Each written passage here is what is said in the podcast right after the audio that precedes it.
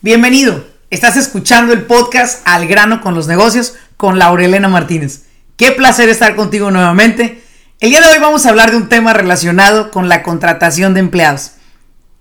Esto es una situación que constantemente sucede en las empresas que he tenido la oportunidad de asesorar.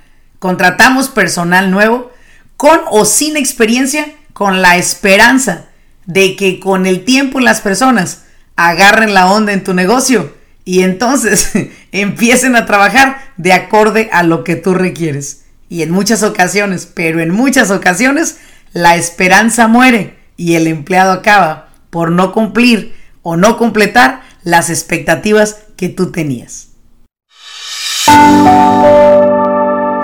Bienvenidos al grano con los negocios. Yo soy Laurelena Martínez, coach empresarial este espacio es para aquellos dueños de negocio que están buscando la manera de acelerar sus propios resultados. Desean aprender cómo tomar decisiones asertivas y con ello crear una mentalidad que apoye el desarrollo de sus negocios en el mundo moderno. Sin más ni más, arranquemos con nuestro siguiente episodio.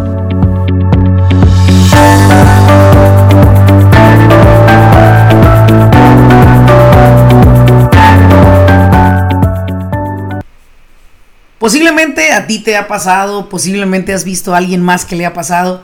Sin embargo, estoy segura que has visto una situación muy similar a la que te voy a hablar. Y en este episodio lo he, lo he elegido para hablar acerca de la importancia de contratar personal calificado para que éste pueda realizar las funciones que tú requieres para fin de completar un objetivo dentro de tu empresa. Y quiero hablarte de cuando nosotros contratamos o entrevistamos una persona y usualmente cuando entrevistamos una persona nos dejamos mucho llevar por las famosas corazonadas. Y yo creo que esto no es un tema nuevo para ti. A través de las corazonadas hemos tomado decisiones hasta pues de casarnos, ¿no? de repente una corazonada nos dio a ver que pues la chica o el chico que estaba al lado de nosotros era el efectivo. Esta era la persona que tú y él o ella unirían su vida para el resto de la misma. Y estoy muy segura que esa corazonada en ese momento nos hacía ver o nos mostraba pues que era real, que era el amor de tu vida. ¿Cuántas veces hemos tenido como empresarios que entrevistar esta persona que viene a solicitar el trabajo? Y como estamos, número uno, contratando porque estamos hasta el copete de trabajo, ¿sí? Buscamos no quien venga a completar el puesto, sino buscamos alguien que simplemente venga a trabajar, venga a ejecutar las órdenes que tú le vas a dar. Bajo, bajo estrés, bajo presión, se comete un sinfín de estupideces en un negocio. Yo los cometí. Muchísimas veces cometí errores en decisiones dentro de mi negocio. Llegaba a contratar personal no por otra cuestión, sino porque estaba llenísima de trabajo. Y te voy a contar una historia de cuando yo tenía un negocio, un car wash, aquí en los Estados Unidos. En este car wash, en este lavado de autos, en el verano, siempre el negocio, wow, explotaba, en verdad. De lavar 100 carros por día llegábamos a lavar 250 autos por día.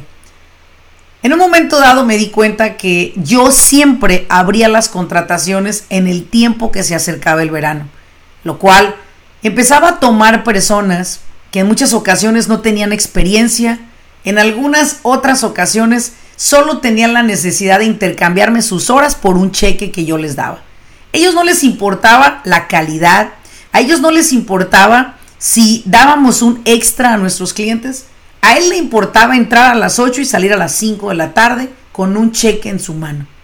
Me di cuenta que había un gran, un gran compromiso que yo tenía con mis clientes y que no podía lograr transmitirle lo mismo a mis empleados para que a su vez ellos al momento de estar lavando un auto mostraran toda su excelencia que yo esperaba de parte de ellos.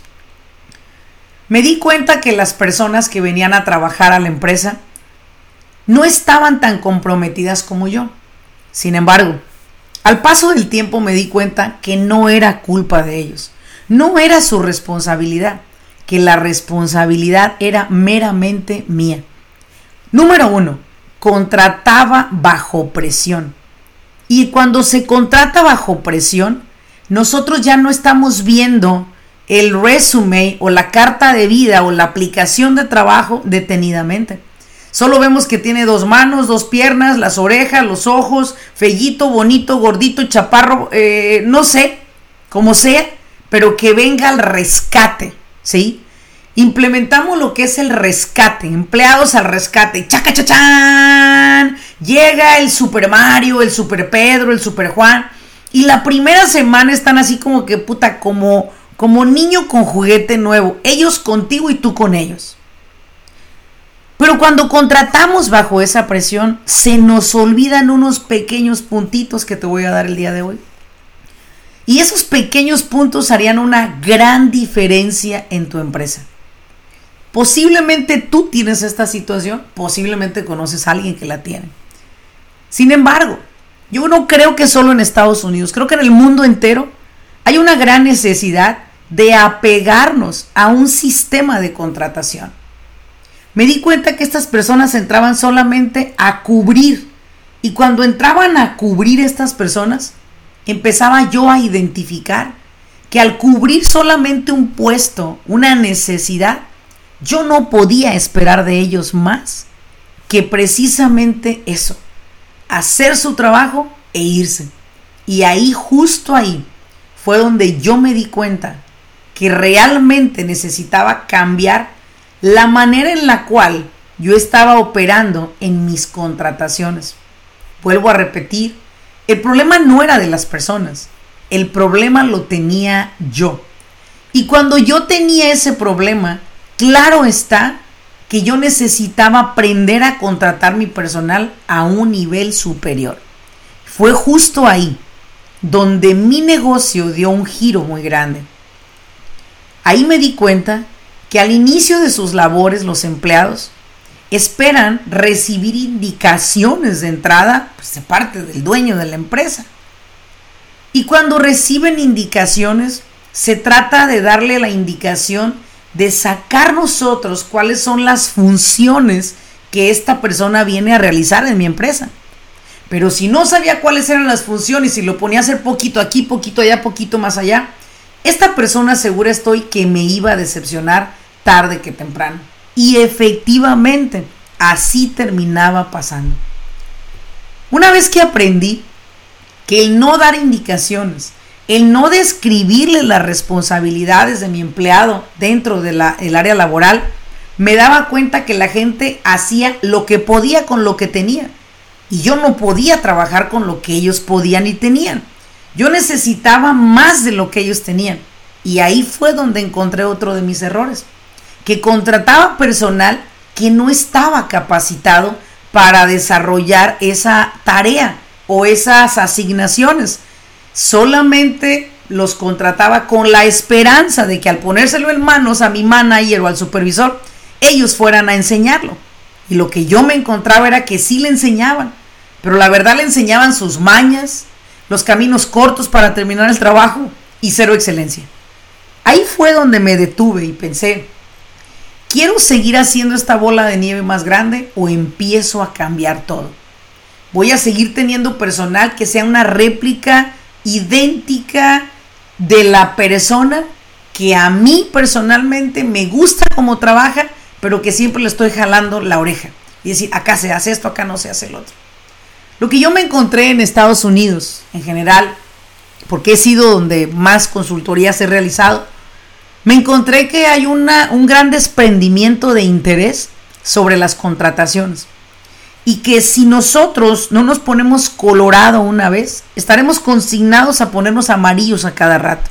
Esto quiere decir que si yo no soy claro con la persona que tengo frente a mí en este momento y le hago saber para qué la contraté, qué va a hacer, a qué hora lo va a hacer, cómo lo va a hacer y cuáles son sus obligaciones también como empleado, posiblemente lo único que estaré contratando es un comodín. Y esos, esos, esos empleados comodín, le llamo yo, son mientras pasa la tormenta. Porque una vez que pasa la tormenta, acabas por despedirlos. O también hay una posibilidad de que te das cuenta que esa persona puede ser muy bueno. ¿Por qué? Porque siempre lo he dicho. Hay una posibilidad de uno entre mil encontrar una persona que tenga un gran compromiso con su familia, de que ese trabajo lo va a cuidar y sobre todo se va a entregar al 100%. Pero eso es muy escaso. Los empleados tienen una mentalidad de esperar recibir órdenes. Y yo siempre he creído que los empleados son una extensión de nosotros, los jefes, o de ti que eres jefe de tu empresa. Quiere decir, son como tú eres, actúan como tú eres y posiblemente empiezan a adoptar tus maneras de trabajar. Y si no te has dado cuenta, estamos siendo ejemplos para nuestros colaboradores o empleados y ellos están siguiendo nuestros pasos. Y esos pasos muchas veces no son los que tú quieres que sigan, pero hoy por hoy no tienes de otra, porque tú lo permitiste y al tú permitirlo, al tú permitirlo, no tienes otra más que consignarte a, como digo siempre, a veces tragarnos nuestra propia miércoles, porque nosotros actuamos de tal manera y ellos repiten el mismo esquema. Te voy a poner un ejemplo. ¿Qué pasa con aquellos dueños de negocio que los días sábados arman sus pachangotas en su negocio? Le dan alcohol a sus empleados. Se bajas al nivel de tus empleados, no que tú seas superior, claro está, pero sí tienes que reconocer que hay una diferencia entre tú y ellos. Esa diferencia, esa línea pequeña, como yo la llamo, tú la ves, ellos no la ven, pero tú sí la ves. Y si tú sigues manteniendo esa línea entre tú y tu empleado, siempre va a haber un respeto. Pero hoy en día me encuentro en muchas empresas, especialmente hispanas, que el supervisor y el manager le faltan al respeto al dueño de la empresa. Y no sé hasta qué momento eso sea alentador o, o no sea muy alentador. Yo lo que quiero a través de este podcast es hacerte ver los errores que podemos llegar a cometer al contratar personal. Pero no te quiero alarmar, porque también quiero compartirte la solución a ese problema, que fue la solución que yo misma creé. Y quiero, quiero que tomes mucha, mucha atención a esto. Tómale mucha atención, ¿ok? Porque sé que son errores de principiante, lo hago llamar yo. ¿Por qué? Porque posiblemente tú emprendiste un negocio de manera empírica, ¿no? Aprendiste viendo a alguien más que hacía algo y pues lo copiaste y, y lo mejoraste posiblemente o posiblemente no, ¿sí? Y, y fue así como te entrenaste, fue así como lo hiciste. Entonces, ahora lo que se requiere es hacer un cambio. Vamos a hacer un switch en nuestras empresas. Vamos a empezar a hacer que nuestra empresa se comporte, no como una pequeña empresa o mediana, sino como esa gran empresa que tú y yo queremos llegar a ver, porque es la realidad. Nosotros somos la gran mayoría, bueno, yo vivo en California, y la gran mayoría de hispanos en California son personas que vinieron acá con una gran ilusión, con un costal de sueños, con un corazón abierto a crear algo grande para su familia, un gran legado. Y por eso mismo, durante estos 17, casi 18 años que me he dedicado a la consultoría, encuentro estos errores.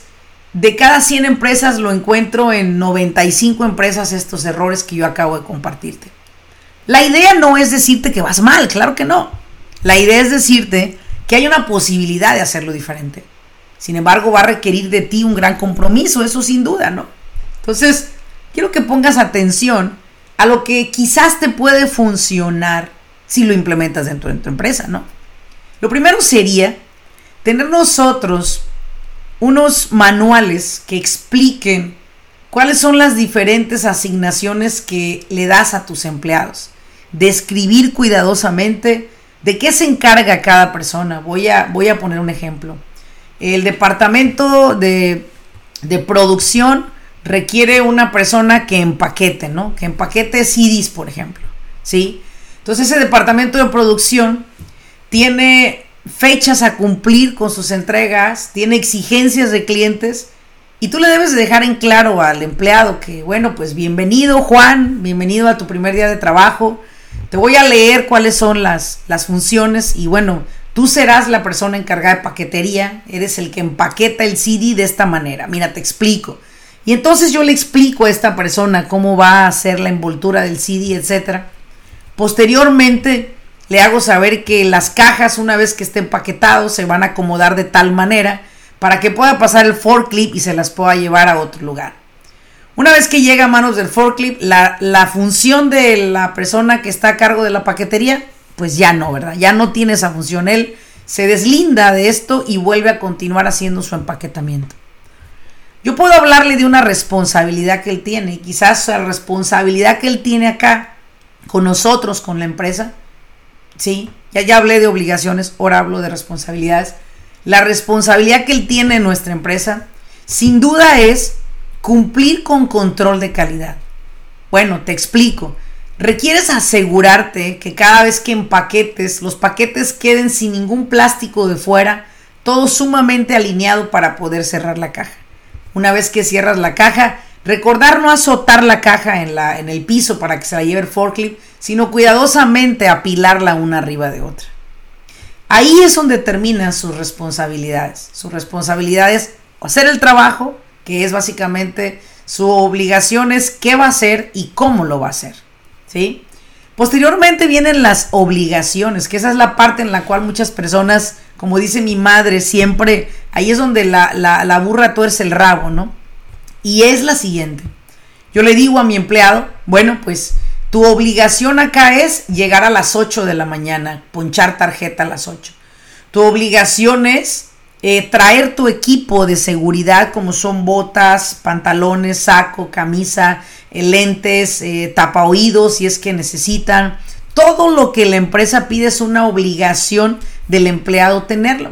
¿Por qué? Bueno, porque necesito proteger mi empleado de cualquier caída, cualquier tropezón, eh, cualquier carga superior que lleve más de lo que sus propias caderas puedan levantar y, pueda tener un accidente y eso me pueda costar una demanda y es un, es un, es un cuento sin terminar.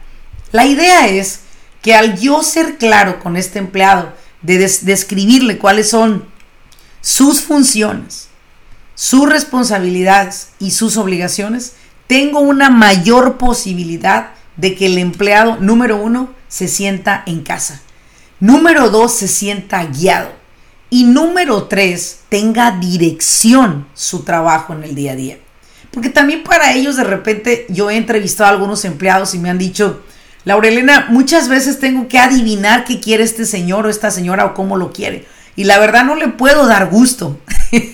y, y, es muy, es muy, me da mucha risa decirlo porque me dicen otras palabras más fuertes. que aunque aquí hablamos sin filtros, te la quisiera decir, es como, esta pinche vieja no la tengo feliz con nada, pues puto y se acabó. Y así como me quedo con los ojos botados, ¿no? Y sí lo siento de parte del empleado esa frustración de que dueños de negocio que pretenden ser empresarios, pues nomás la estamos cagando allá afuera, llevando a gente a perderse y a no tenernos contentos, hagan, hagan lo que hagan los pobres. Entonces, yo soy muy consciente de que estoy en contra del micromanagement, ¿sí? Estoy en contra del, del, observar con lupa lo que hace un empleado, porque si fui clara desde un inicio el día de hoy a la contratación, pues no tengo por qué sentirme yo que la persona pueda hacer algo que no es correcto. Cuando todos los días tenemos entrenamientos, cuando estamos asignando responsabilidades nuevamente de lo de esta semana, cuáles paquetes tenemos que entregar, qué productos tenemos que llevar, cuál es el control que vamos a manejar de calidad, etcétera. Pues yo espero de mis empleados ese cumplimiento. Yo cumplo con ellos, ellos cumplen conmigo. Y te lo digo porque necesitamos parar. Y digo parar con esto de hablar mal de los empleados. No, no, no, no. No funciona, te cuento.